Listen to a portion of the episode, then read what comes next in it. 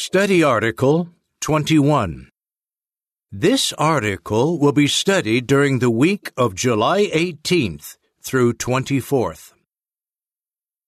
Revelation What it means for your future. Theme text Amen. Come, Lord Jesus. Revelation 22:20. Song 142 Holding Fast to Our Hope. Preview This is the final article in the series on the book of Revelation. As we will see in this article, those who remain faithful to Jehovah will have a bright future. But those who oppose God's rulership will come to a humiliating end. Paragraph 1 Question What important decision do all humans need to make? People today have an important decision to make. Will they support Jehovah God as the rightful ruler of the universe? Or will they stand behind his vicious enemy, Satan the devil? There is no middle ground. Whatever decision they make will affect their everlasting future. During the Great Tribulation, they will be marked either for survival or for destruction. Revelation 7:14. Paragraph 2, question A. What does Hebrews 10:35 through 39 encourage us to do? Question B. How can the book of Revelation help us? Hebrews 10:35 through 39 reads, Therefore, do not throw away your boldness, which will be richly rewarded. For you need endurance, so that after you have done the will of God, you may receive the fulfillment of the promise. For yet a very little while, and the one who is coming will arrive, and will not delay. But my righteous one will live by reason of faith, and if he shrinks back, I have no pleasure in him. Now, we are not the sort who shrink back to destruction, but the sort who have faith for the preserving of our lives. If you have chosen to support Jehovah's rulership, you have made a wise decision. Now, you are eager to help others make the right choice. To that end, you can use the information in the book of Revelation to help them. That remarkable book reveals what will happen to those who oppose Jehovah, but it also highlights the blessings that come to those who loyally support his rulership. We do well to consider such vital truths. Doing so will strengthen our resolve to keep on serving Jehovah. In addition, we can use what we have learned to help others make the right decision and stick to it. Paragraph 3 Question What will we consider in this article? In this article, we will consider these questions. What is in store for those who support God's rulership? On the other hand, what will happen to those who choose to support the scarlet colored wild beast portrayed in the pages of the book of Revelation? What lies ahead for faithful ones? Paragraph 4 Question What group does the Apostle John see with Jesus in heaven? In a vision, the Apostle John sees two groups who support Jehovah's rulership and receive the blessings of everlasting life. The first group numbers 144,000.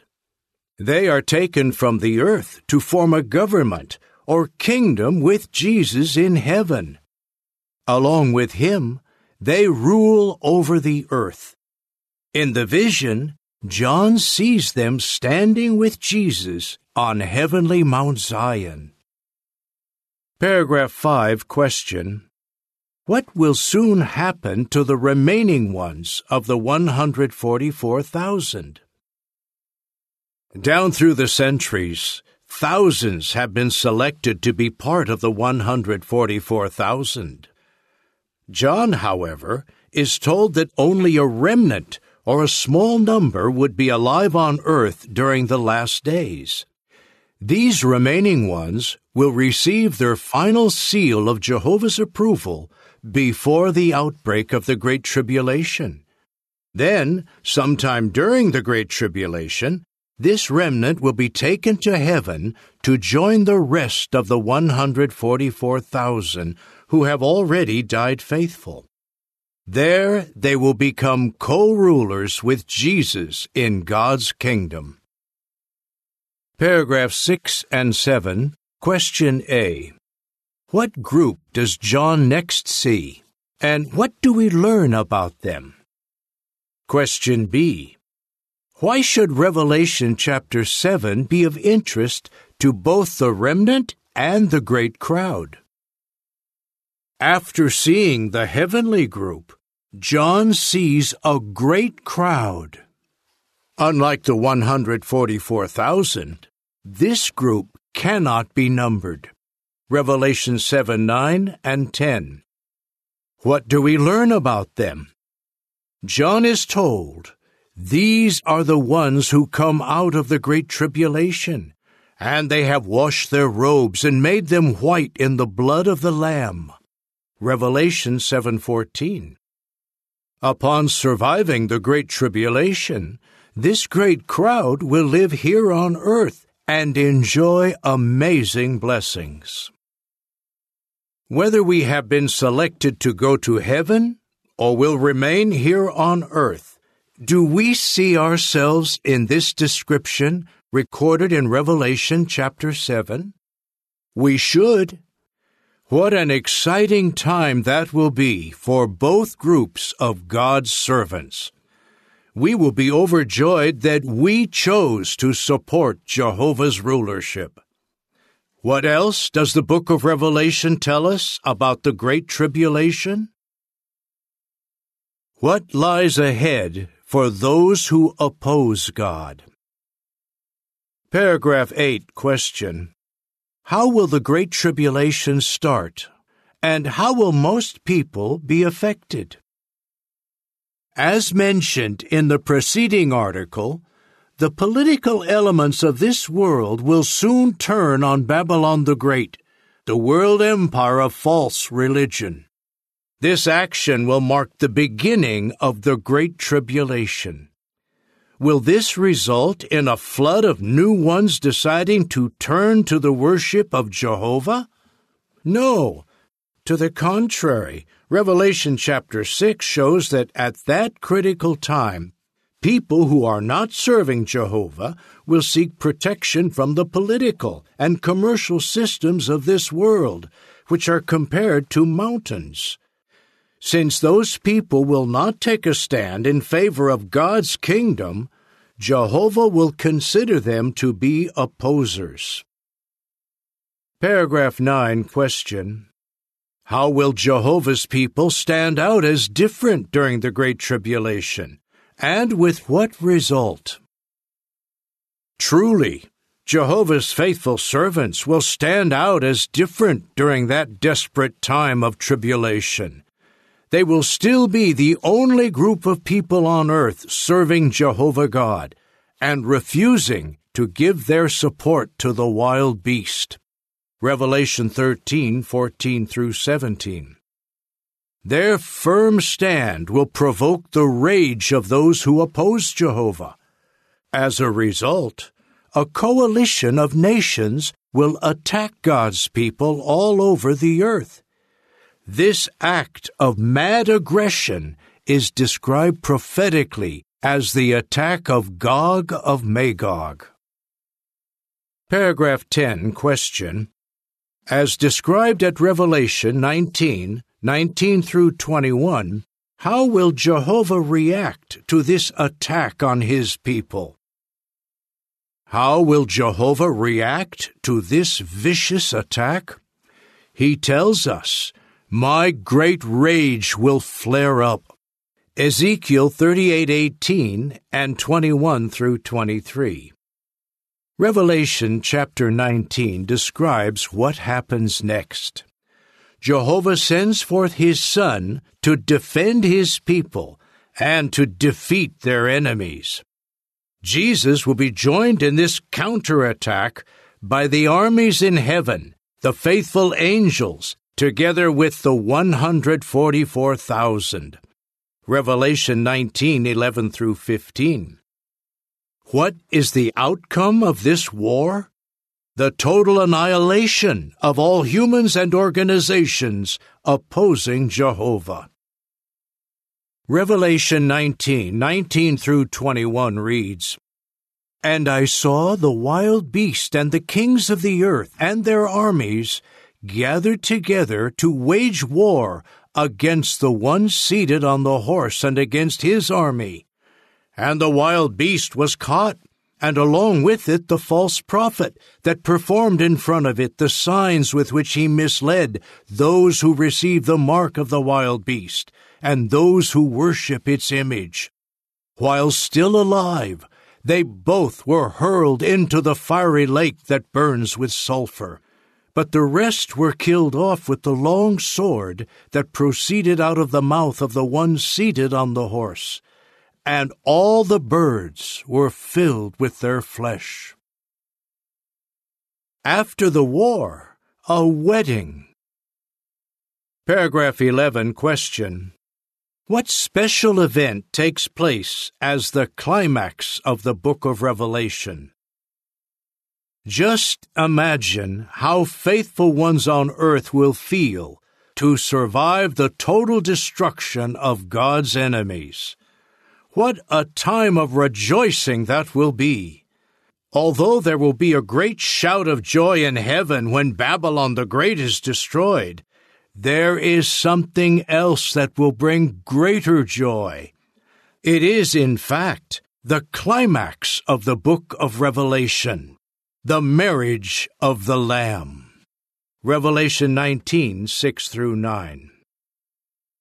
Paragraph 12, question. As indicated at Revelation 21, 1 and 2, when will the marriage of the Lamb take place? When does the marriage take place? All the 144,000 will be in heaven just before the War of Armageddon is fought. However, that will not be the time for the marriage of the Lamb. Revelation 21 1 and 2 reads, And I saw a new heaven and a new earth. For the former heaven and the former earth had passed away, and the sea is no more. I also saw the holy city, New Jerusalem, coming down out of heaven from God and prepared as a bride adorned for her husband. The marriage of the Lamb takes place after the War of Armageddon has been fought, and all of God's enemies have been removed. Paragraph 13, question. What does the marriage of the Lamb really mean for those involved? What does the marriage of the Lamb really mean for those involved? Well, just as a marriage joins a man and a woman together, so this symbolic marriage unites the King, Jesus Christ, with his bride, the 144,000. That climactic event inaugurates the new government that will rule the earth for 1,000 years. A glorious city and your future. Paragraphs 14 and 15 question. To what does Revelation chapter 21 compare the 144,000? Next, Revelation chapter 21 compares the 144,000 to an extremely beautiful city called New Jerusalem. This city is based on 12 foundation stones that have written on them the 12 names of the 12 apostles of the Lamb.